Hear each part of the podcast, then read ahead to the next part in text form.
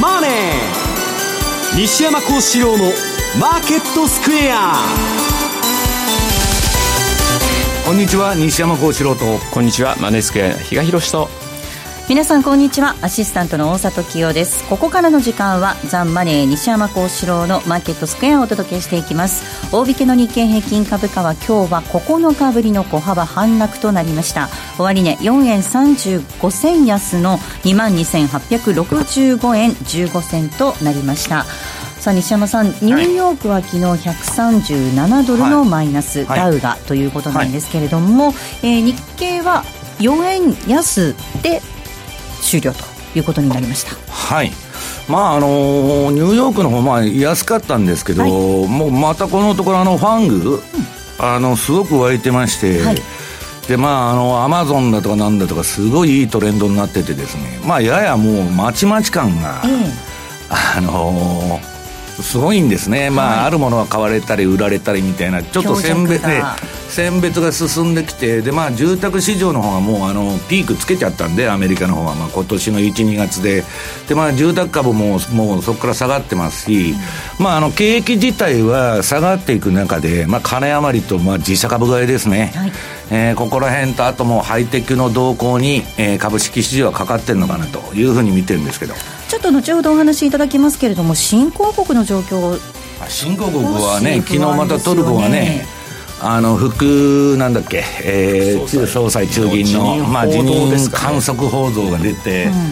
うん、まあなんか最初なんで下がってるのかわからなかったんですけどまあちょっとねアルゼンチンが IMF に駆け込んだと、はい、で IMF に駆け込むとですねもう全部外資に美味しいとこ持ってかれちゃって、うん、まあもうあの今までの歴史見ても韓国もそうだったんですけど、まあ、日本も金融危機でね、えー、ただ同然で金融機関が売り渡されたとか、はい、でまあ、トルコのエルドアンはああ見えてですねそこら辺自国産業を育てようと、うん、まあ、トルコの田中角栄と言われてですね、まあ、インフラ整備から自国産業の育成やってんで、はい、そこは突っ張っちゃうと思うんですよね。そうするとまたマーケットが催促みたいなですね、まあ、ことにもなりかねないというふうに思ってるんですけど、うん、はい。えー、そして為替です。ドル円がこの時間110円の9697です、えー111円を割り込んでの推移となっています。比嘉さんどんなふうにご覧になっていますか？いやドル円は本当に一番、はい、あの方向感が出にくい通貨ペアになってるかな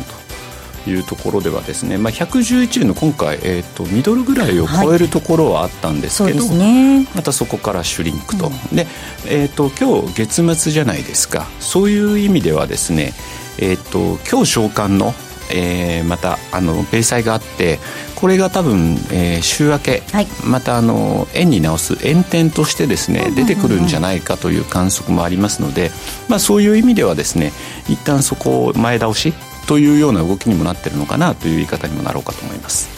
マーケットについてはこの後もお二人にたっぷりと解説をしていただきます。さてこの番組は YouTube でも同時に配信をしています。資料もご覧いただきながらどうぞお楽しみください。動画については番組ホームページの方からぜひご覧くださいまた番組ではリスナーの皆さんからのコメント質問お待ちしています。投資についての質問など随時受け付けておりますのでホームページのコメント欄からお願いいたします。ザ・マネーはリスナーの皆さんの投資を応援していきます。それではこの後午後4時までお付き合いください。この番組はマネースクエアの提供でお送りします。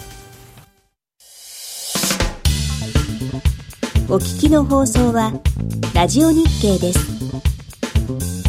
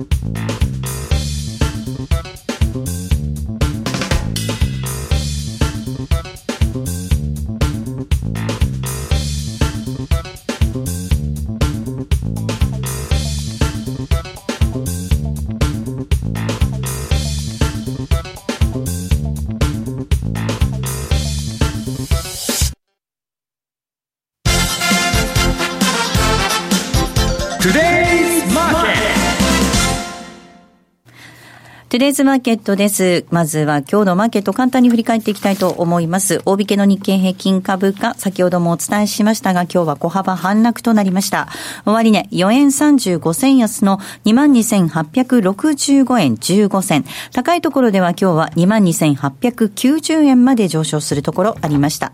トピックス3.79ポイントのマイナス、1735.35。東証一部売買高概算で13億300未万株、売買代金が2兆4085億円でした。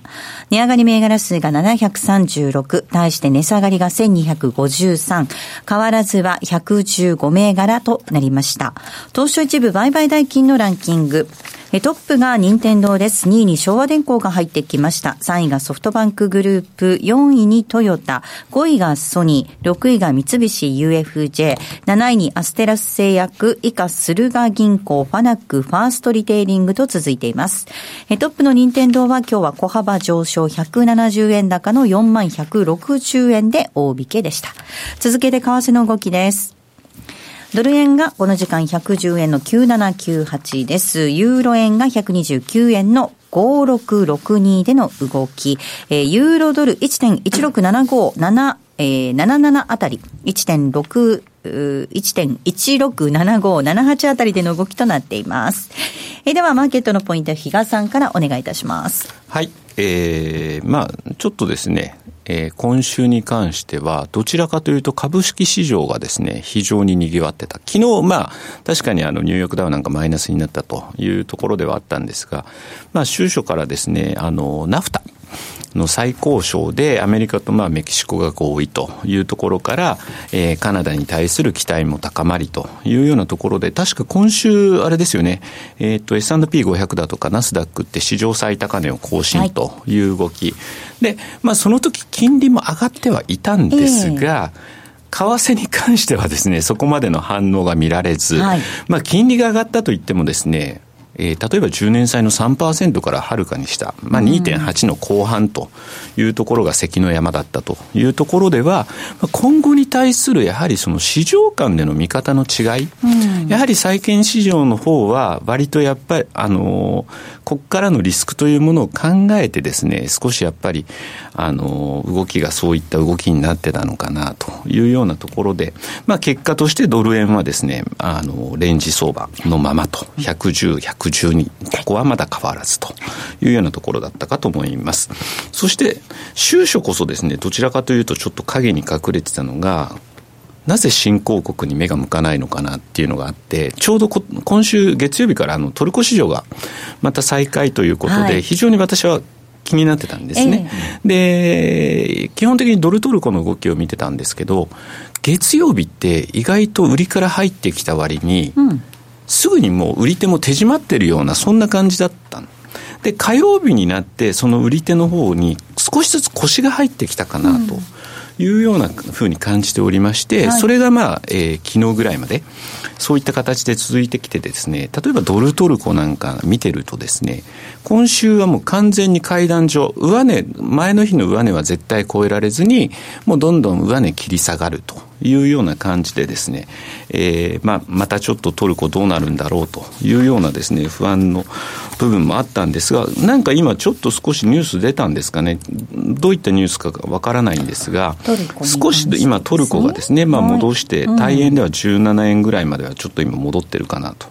いうところではありますが、また何か出てこないとも限らないんで、はい、ちょっとあの要注意かなと、はい、昨日なんかはだから先ほど言ってた副総裁一任説、次がトルコの開発銀行へみたいなところもですね、あもう具体的な名前が出てたことで、あ本当に辞任するんだな、じゃあそこの空いた空席って任命権誰って言ったらエルドアンと。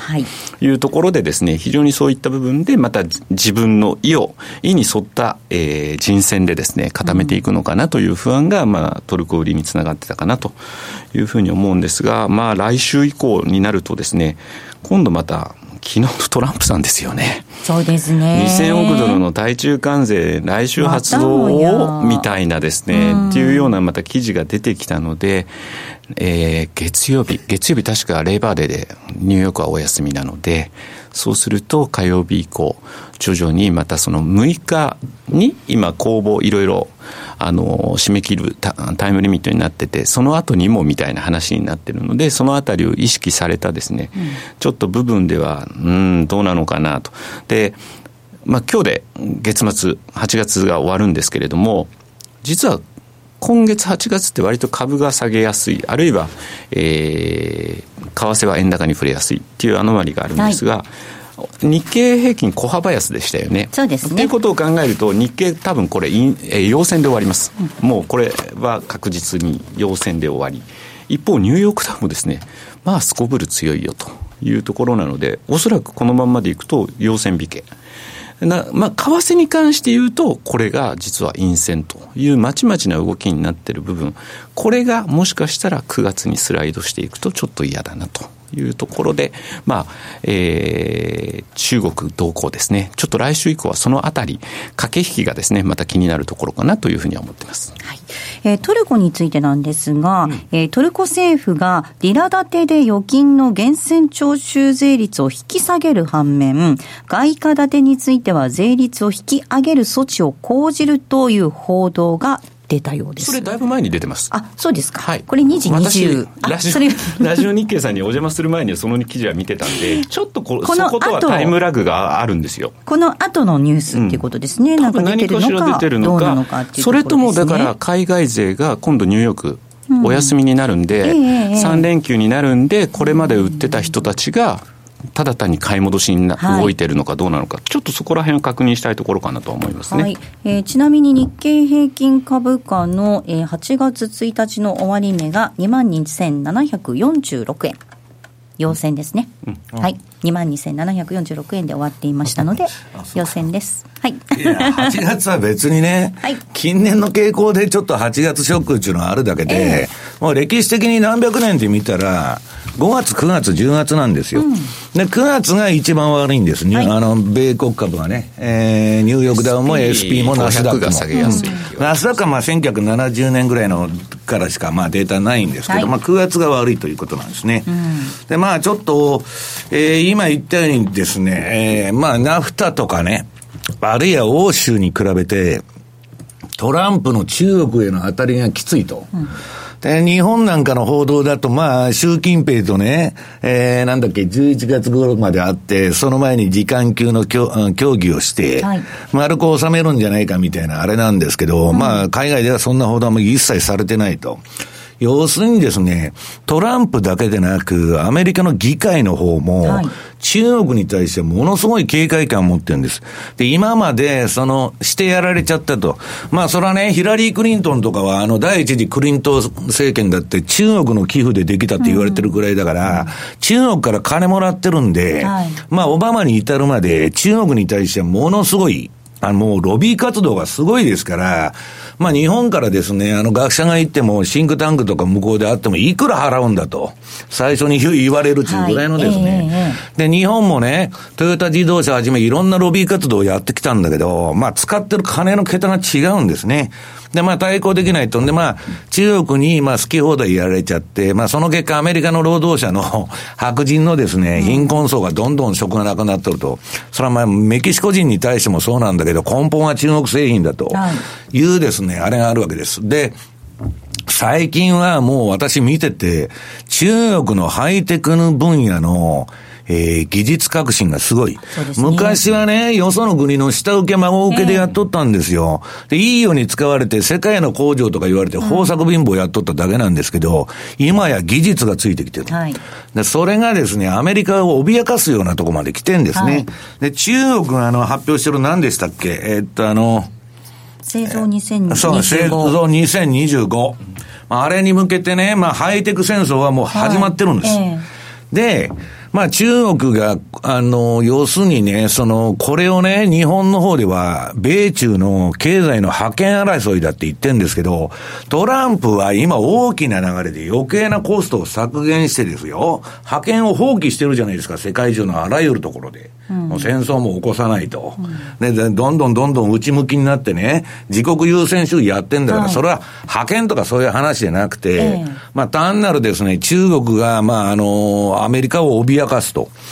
いうことで、まあ中国に対する当たりがものすごい強いんですね。で、それがアメリカのトランプを支持する層からはものすごく評価されてる。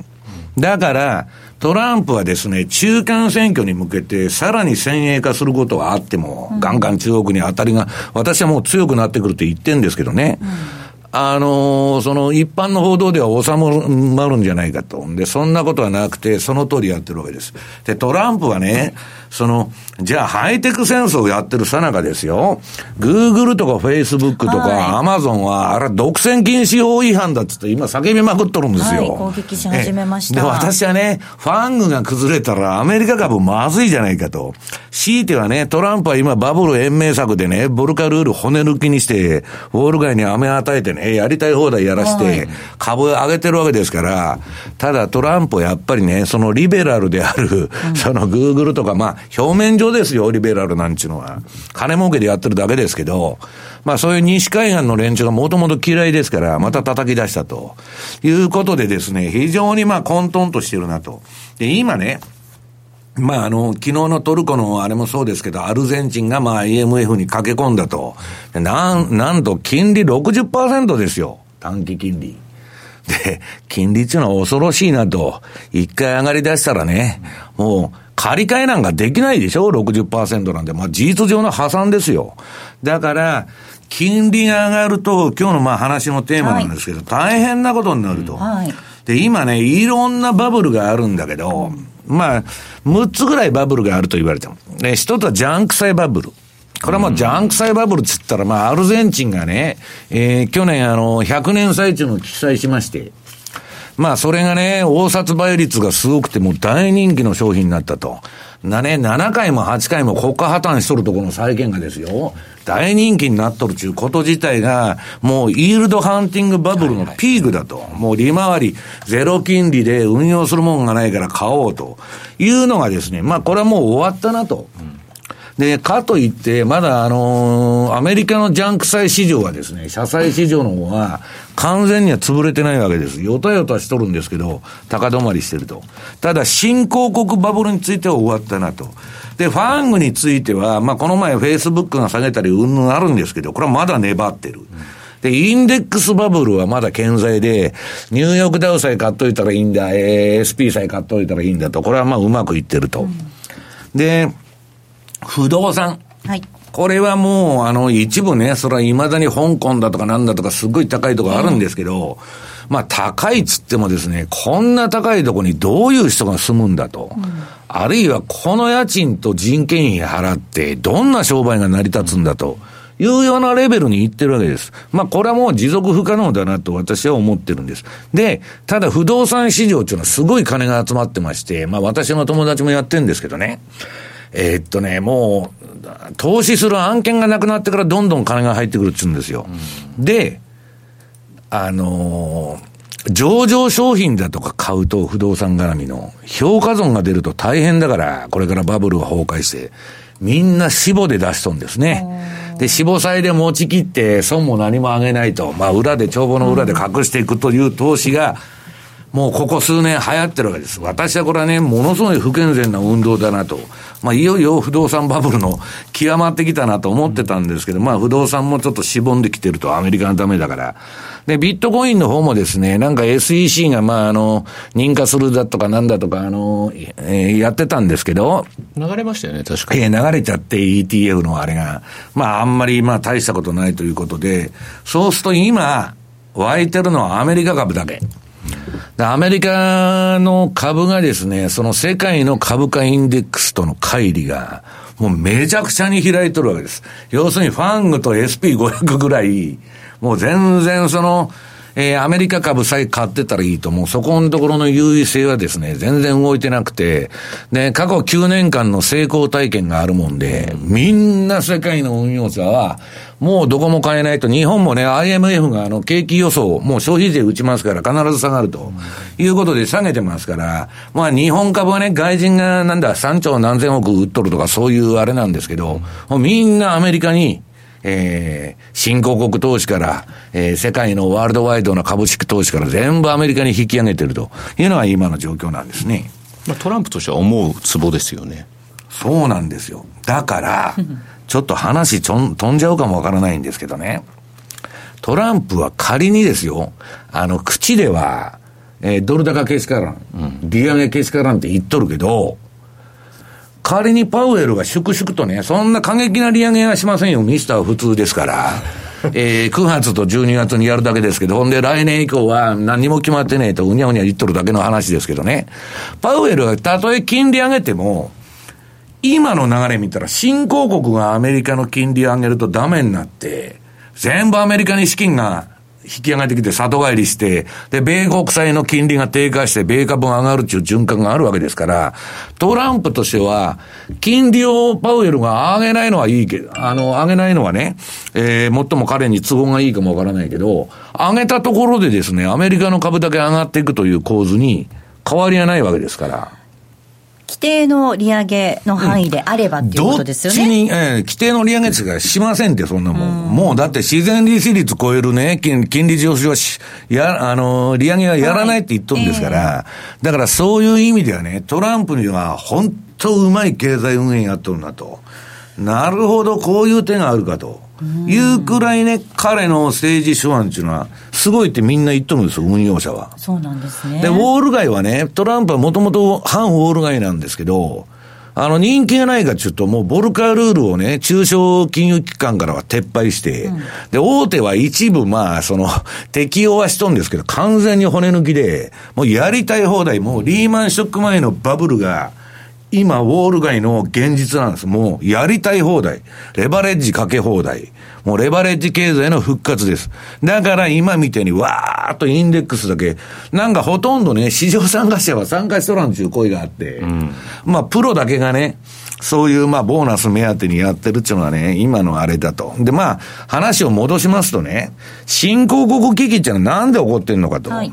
で、これまあ世界の債務残高のね、世界の、まああの、えー、っと、なんだっけ、うん、信用市場が追うすべての、えー、債務と、これはまあマーク・ファーバーさんのレポートから借りてきたあれで、1950年から2015年までのが出てるんですけど、今最新のデータでね、世界のまあ借金っていうのはいくらあんのかっつったら、円換算で2京7000兆円。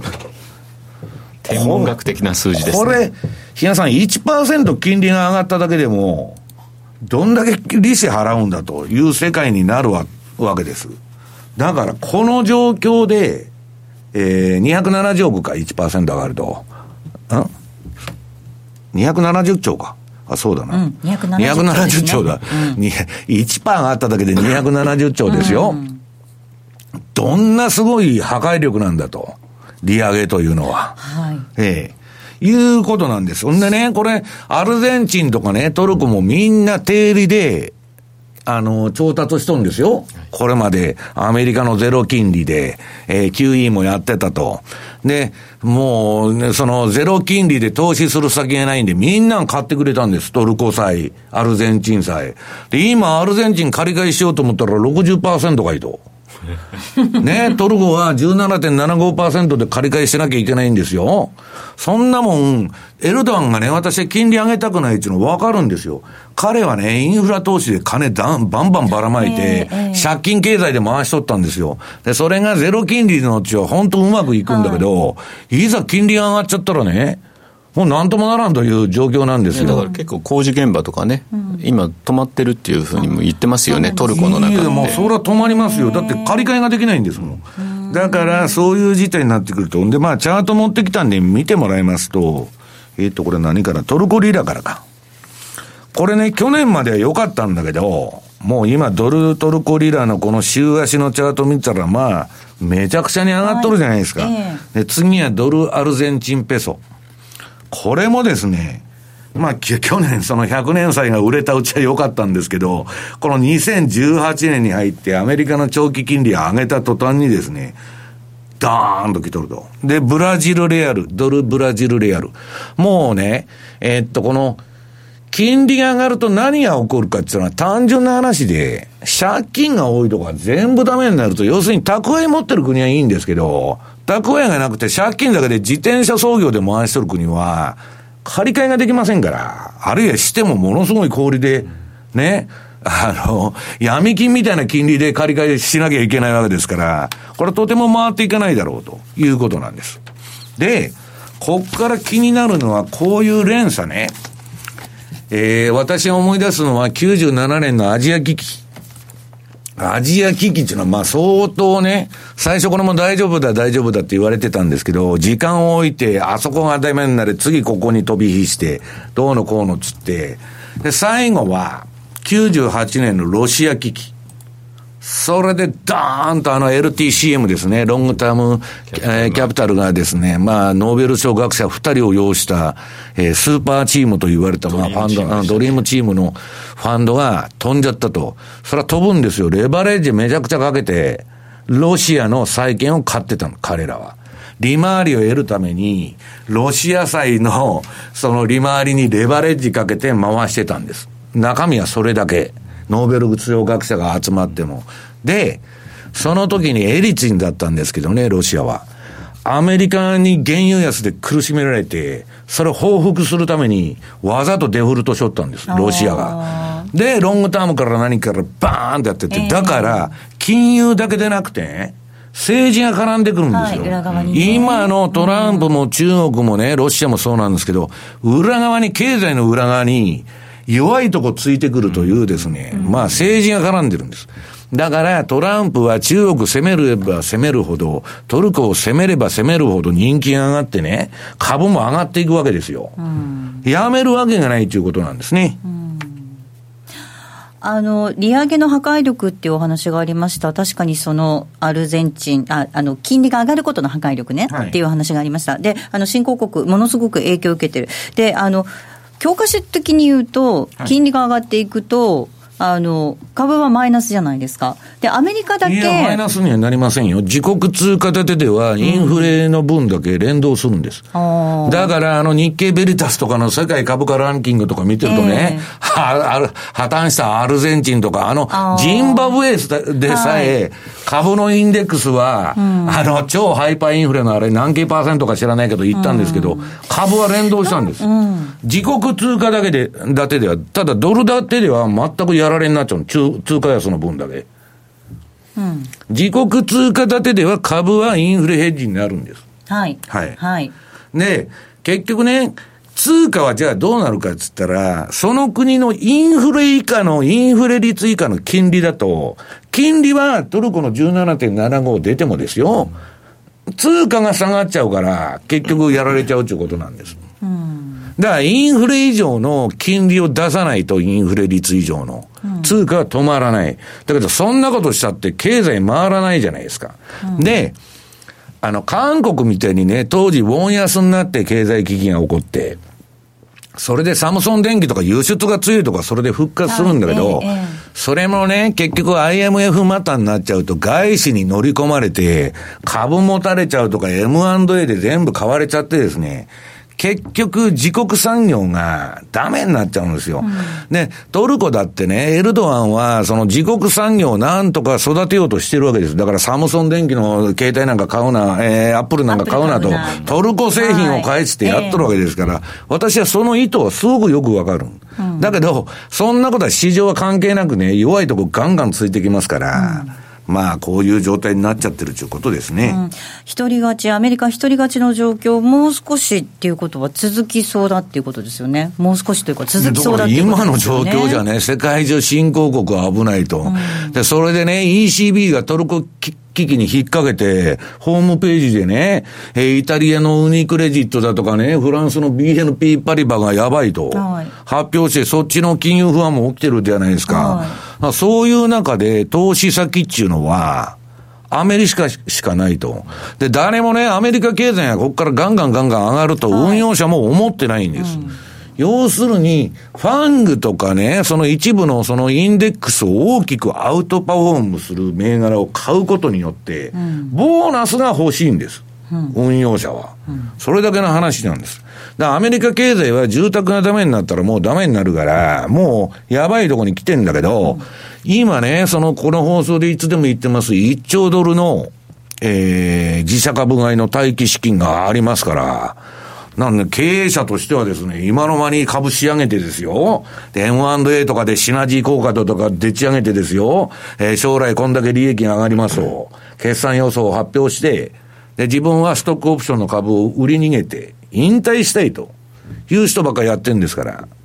それはまあ、あのー、あれですよ。で、トランプもね、えー、要するに中間選挙控えて、これはね、ロシアゲートだかなんだかんだっつって濡れ衣着せられてやられてますから、トランプとしては経済面のアピールをしたいわけですよ。はいはい、そうすると中間選挙まで下げささんだろうと、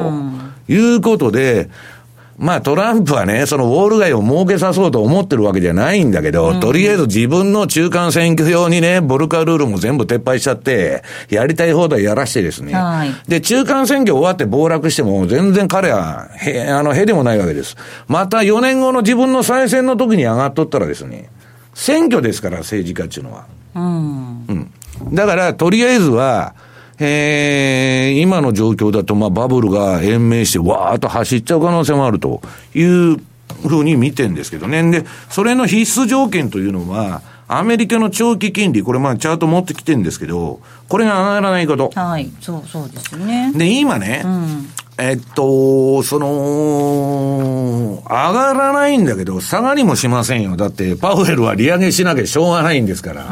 うん、このね、景気100何ヶ月拡大しててですよ。で、経済指標も悪くない、雇用も悪くないって言っとる中でね、彼がどういう理由をつけて、利上げをしないかっていうのは、普通は、まあ、ただでさえイエレンの野良倉金利の利上げの分、遅れてるわけですから、まあ普通はまあ次の景気後退にふく、うん、まあ備えてバッファーを作りたいから、まあ淡々と上げてくると思うんですけど、トランプはそれけしからんって言っとんだけど、別にパウエルが上げて、またそれで新興国がおかしくなると。で、アメリカに金が返ってくると。はいえー、で、アメリカの金利低下して株上がるっていう図式がある以上、まあ全然困らないということですね、うん、昨日でもあれですね、トランプさんってパウエルさん指名したことは後悔してないって言ってましたね。いや、だって、もともとだって自分の言うこと聞くやつ連れてきてるんですから、後悔なんかイエレン首にして持ってきてるわけですから。でね、これね、アメリカのちょっと、あの、チャートだけ見てほしいんですけど、あ、いいんですか？はい。えっ、ー、と、次のコーナーでチャート見てもいいですか？はい、はい、はい。では、ここまではトゥデイズマーケットをお届けしました。お聞きの放送は、ラジオ日経です。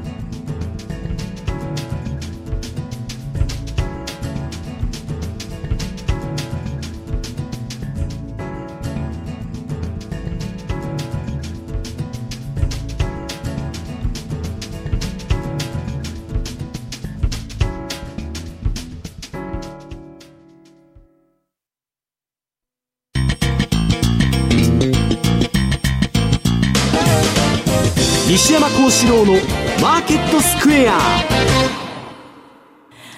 さあ、このコーナーではマーケットの見方について西山さんにいろいろな角度で教えていただきます。今日のテーマ。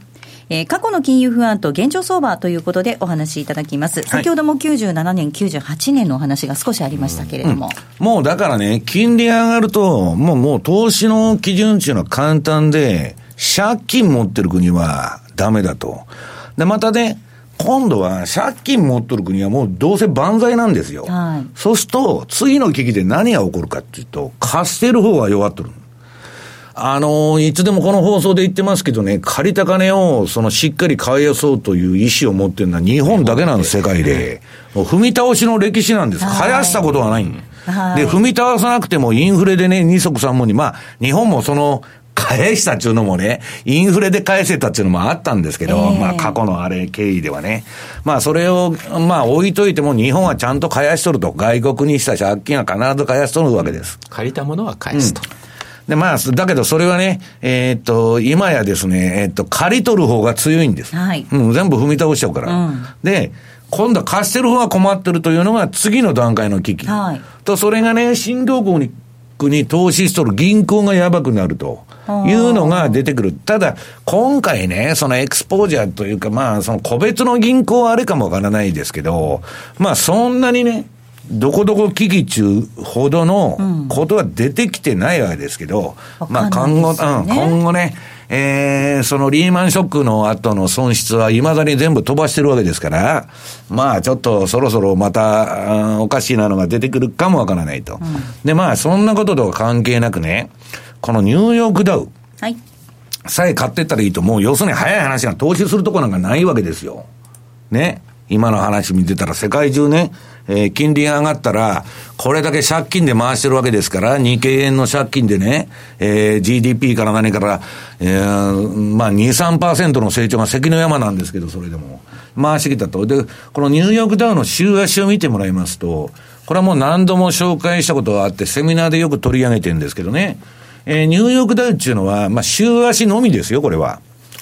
えー、200週の EMA、指数平滑移動平均を使っ、あの、フィルターに使って、フィルターっていうのはね、えー、まあこれから言いますけど、あの、ストキャスの逆張り売買してたらいいんだと。で、普通はですね、あのー、えっと、ストキャスだから売られすぎ、買われすぎで逆張りをするんですけど、それやってるとボロボロにやられちゃうと。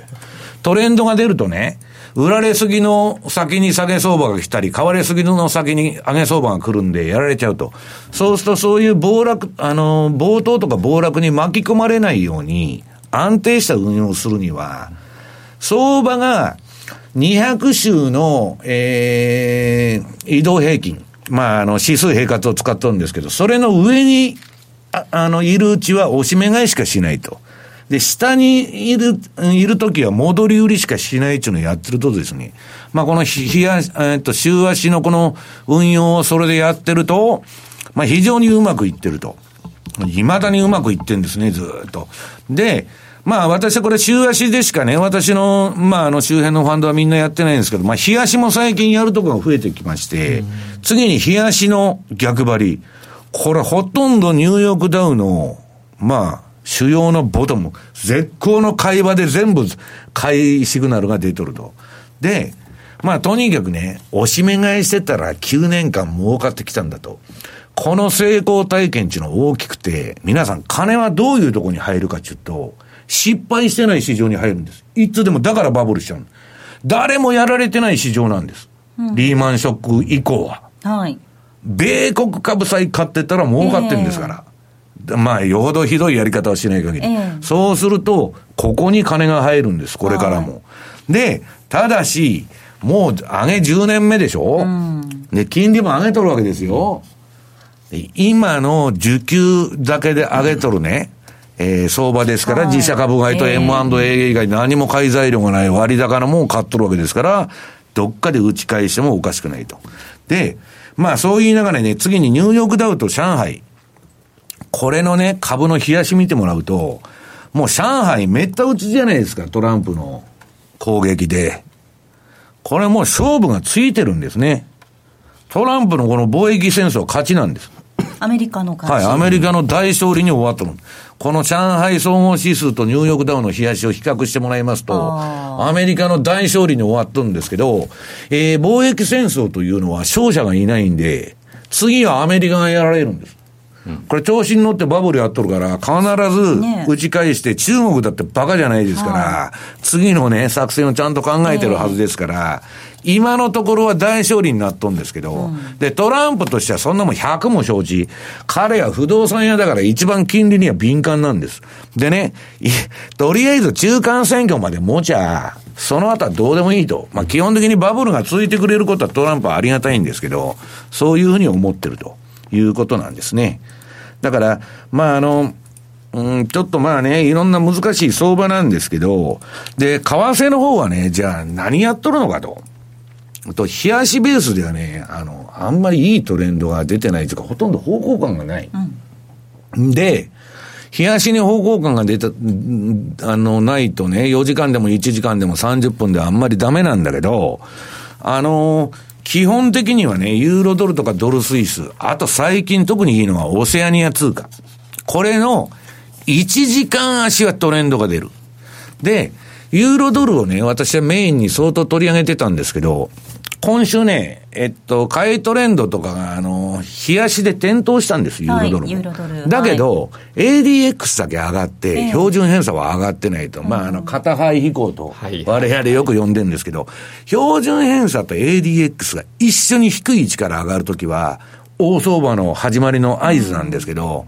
バラバラの動きだから、まあ、大した相場じゃないわけです。だからまあ、この1時間足のチャート持ってきてるんですけどね。まあ、こういうことでパタパタパタパタ。まあ、アルゴリズムを私も回してるだけで、あとはもう1時間でね、えー、パタパタやってるだけというのがですね、えー、今の相場のあれかなと。で、ブローカーに聞いても、もうみんな今週は干上がってると。うん、もう模様眺めで誰も何も動いてないと。言ってるんですね。うん、で、流動性がない中、そのトルコとか材料が出ると、まあ、過剰な反応。要するに出来高とこもなってない商いですから、真空地帯をですね、こう宇宙風営しとるみたいな相場になりやすいということなんですね。あと株っていうと、あれですよね、バフェットさんがまたキャッシュ相当積み上がってて、今、アメリカの投資先が本当ないみたいな話も出てましたね。あの人ね、いつでも強気言っとんですけど、いつでもしらーっとしてですね、暴落前はね、リーマンショック前もは、バフェットの現金ポジションで史上最高になってたんですよ。いつでも売り抜けとるんですよ。だから、万年強気みたいに思えるんですけど、全然そんなことないんで、バフェットはね、あの、ブラジル人のパートナー連れてきて、まあ彼がすごいやり手で、いろんなその M&A も手掛けてたんですけど、バフェットのメガネから見ると、フィルターかけると、高すぎて買えないと。で、M&A にも参加しとんですけど、競り負けとるんです、全部。だからもう無理して何もしないと。いうのが、まあ、バフェットの今の姿勢なんです、ね、いや、だからバークシャが、あの、自社株基準を変えたっていう話もあったじゃないですか。だから、あの人も、もう、金の持ってく先がないんで、そうですよね、だから。否定してた自社株買いに動いてると。だから今、自社株買いのね、資金がまだ1兆ドルあるって言われてるんですから、このアメリカの株の下方硬直性っていうのはね、まあ相当なもんだと。そうするとトランプはそんなこと100も承知ですから、まあ中間選挙からいけるぞということになっとるわけですね。トランプさんは分かってやってるわけですね。結果的にこういう好結果になってるわけではなくってっていうことなんですね。いや、それは結果的にね、副産物として、物として偶然出てきた面もあるかもわからないけど、あれはよく考えてますよ。本当に。だから、まあ、あの、こんなうまい経済運営があるのかというほどですね、はい、今のところですよ、今のところ、えーはい、うまく回してるということなんですね。はい、でも私の知り合いは、うん、マーケット関係者は、はい、もうあの人、ほら、一言で、つぶやきで相場がらっと変えちゃうじゃないですか、えー、相当怒ってましたけどね。いや別に、ね、それだけ影響力もあるね、もちろん、ね、いや、市場というのはね、発言でもファンダメンタルでも材料でも何でもいいんですけど、それは市場が正しいんですから、トラトランプがね、別に市場を100%動かせるなんていうようなことはないんです、うん、それはきっかけになって、下げたいから下げとる、上げたいから上げとるだけだと私は思いますけどね。はい、ここまではマーケットスクエアをお届けしました。オリジナル注文トラリピでおなじみ、そして当番組リスナーの皆さんには馴染み深い FX 会社、マネースクエアでは現在、新規講座開設キャンペーンを実施しています。9月30日までに新規講座を開設し、10月31日までにキャンペーンへのエントリーと入金が完了した方には、漏れなく書籍、実践 FX トラリピの教科書をプレゼントいたします。さらに10月31日までの期間に取引をされ、新規売買が50万通貨以上成立しますと、通貨量に応じて M2J ポイントをプレゼント。M2J ポイントはマネースクエアに口座をお持ちの方だけがご利用できる独自のポイントサービスで、ポイント数に応じてギフト券やグルメなど様々な商品と交換できます。また、マネースクエアオリジナル注文トラリピの手数料が無料となるキャンペーンも9月29日まで同時に実施中です。まだ口座をお持ちでなくて、マネースクエアやトラリピが気になるという方、ぜひこのキャンペーンをご活用ください。キャンペーンの詳細はザンマネー番組ウェブサイトのマネースクエアキャンペーンバナーをクリック。マネースクエアの取扱い商品は投資元本以上の損失が生じる恐れがあります。契約締結前交付書面をよくご理解された上でお取引ください。金融商品取引業関東財務局長金賞番号第2797号お聞きの放送はラジオ日経です。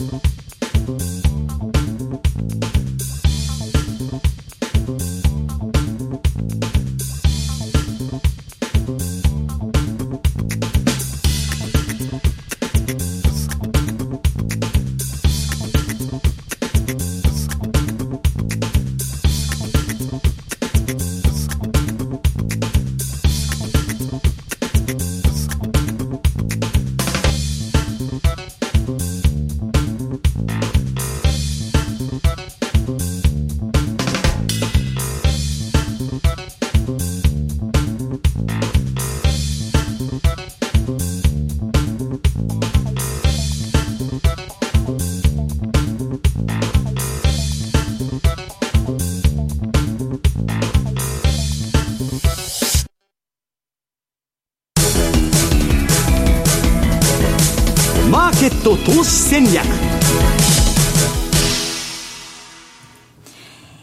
投資戦略のコーナーです。このコーナーでは来週に向けての投資戦略を比嘉さんに伺っていきます。はい。先週ですね、私5ドル円の80円割れを狙いたいというお話をこの番組の中でさせていただいたんですが、残念ながらちょっと今回終書でですね、上をまず行っちゃったんで、その水準来てないと。で、ただ、そうは言っても来週以降、また中国ネタがですね、ちょっと相場のテーマとして取り上げられそうな気がするので、うん、もう一度やっぱりそこの5ドル円の80円割れっていうのはおしめを拾っていきたいと。いうところと、あと、今週実はその冒頭でもお話しした通り、カナダ円ですね、ナフタの最高賞、これがまあ、早ければ今日、明日にももう、今月中にっていう話ですからね、まとまるっていうことになってますから、もう、それがまあまとまる期待から1回86円の超えるというようなですね、かなり強い動きになってて、ただ、もうある程度それは織り込まれたかなという気がしてますんで、逆にまあまあ合意が出たとしてもですね、ここから少しですね、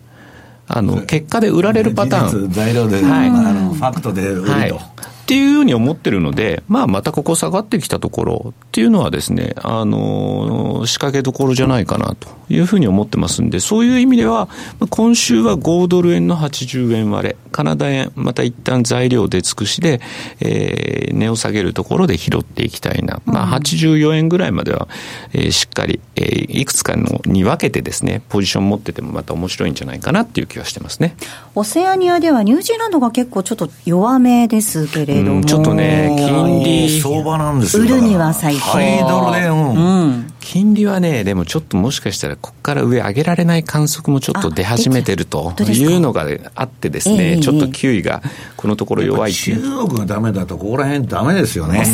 どちらかというと、オーストラリアの方が本当は影響を受けやすいはずなんですけど、はいはい、ちょっと今回そういう、今まで、まあ、あの、利上げっていうのをやってきたところだったんで、うんオーストラリアずっともう横はい、横ばいじゃないですか、うん、だからそれがなくなるっていうことになると、ちょっとやっぱりそれは Q にとってはですね、ネガティブ材料として受け止められてるんだと思いますね。はい、ちなみに、オーストラリアドル円が今、80円の40銭台での推移、ニュージーランドドル円が73円の70、7381あたりでの動きです。えー、では、そろそろお別れのお時間です。今日ここまでの相手は、西山幸四郎と。マネースクエア比嘉宏と。大里清でした。さようなら。この番組はマネースクエアの提供でお送りしました